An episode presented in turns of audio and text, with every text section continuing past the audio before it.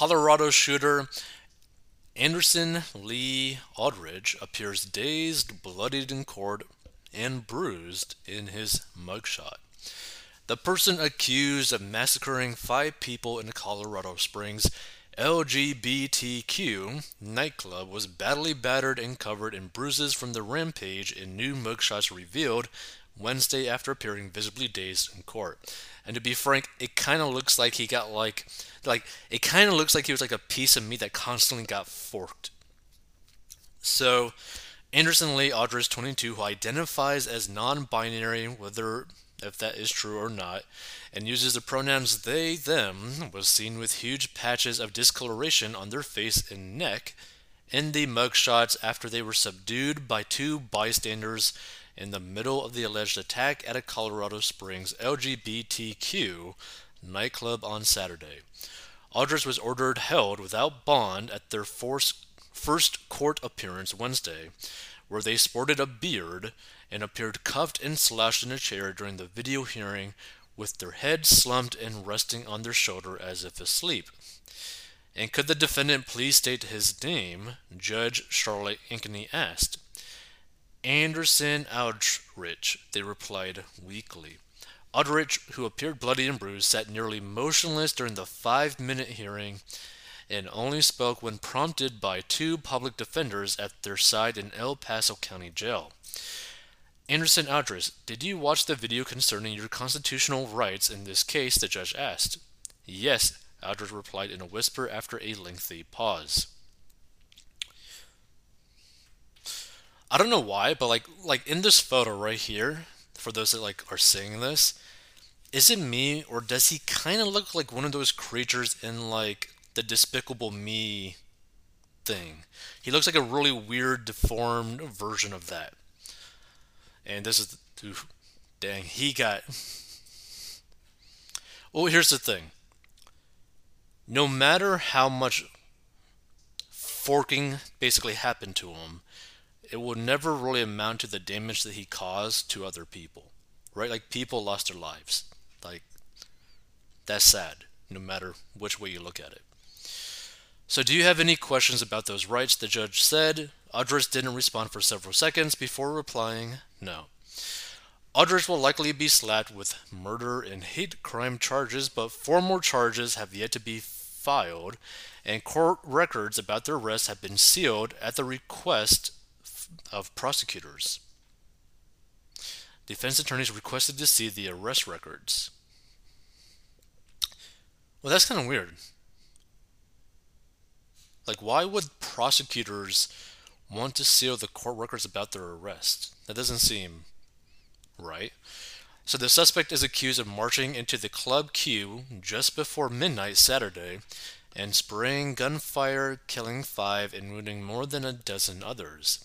The alleged shooter's rampage ended when they were tackled by two people in the club who disarmed them and held them until cops arrived. Authorities haven't answered questions about a potential motive, but a hate crime charge would mean prosecutors believe they can prove bias as a motive, potentially based on sexual or gender identities of the victims. But that also gets into like a really weird situation, right? Because if it's true that this individual was basically using like they them pronouns or whatever pronouns that this dude was using or person i don't know. Like it'd be hard to prove like a hate crime aspect. Now i understand people wanting to do the hate crime aspect because that would potentially get you more time in prison. But the thing is is like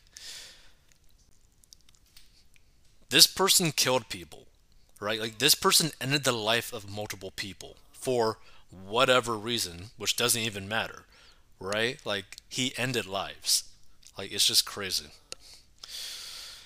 They use hmm, they, them pronouns, and for the purpose of all formal filings will be addressed as MX Aldrich a footnote in the filing said, according to basically the public defender and the note didn't elaborate, and it wasn't clear when the suspect began to identify as non binary.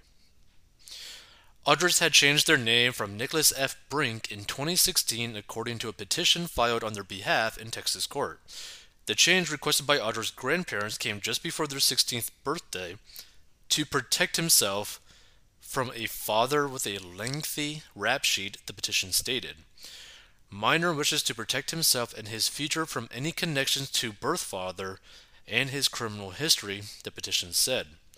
Father has had no contact with minor for several years. Well, that's pretty sketchy. Aldrich's dad, Aaron Brink, is a former MMA fighter and porn actor who had been convicted of battery against Aldrich's mom, Laura Voepel. Prior to the name change, Aldrich had been bullied online, with photos and taunts appearing to target then Brink, according to the Washington Post. Aldrich was arrested last year for allegedly making a bomb threat and threatening their mom. The Associated Press obtained surveillance footage showing Aldrich at their mother's door and saying, This is where I stand. Today I die. No explosives were found, but gun control advocates are questioning why Aldrich's firearms weren't seized under the state's red flag laws, and Aldrich's next court appearance is set for December 6. So, feel free to give your thoughts on this situation. Like, I don't really have a lot of viewpoints on this because this is just like a really sad situation. Like, I just hate to see people lose their lives for any reason. Like, it sucks, right? Like, I, like, I would love it if everyone could live a very long life and really only pass away due to them living too long of a life, right?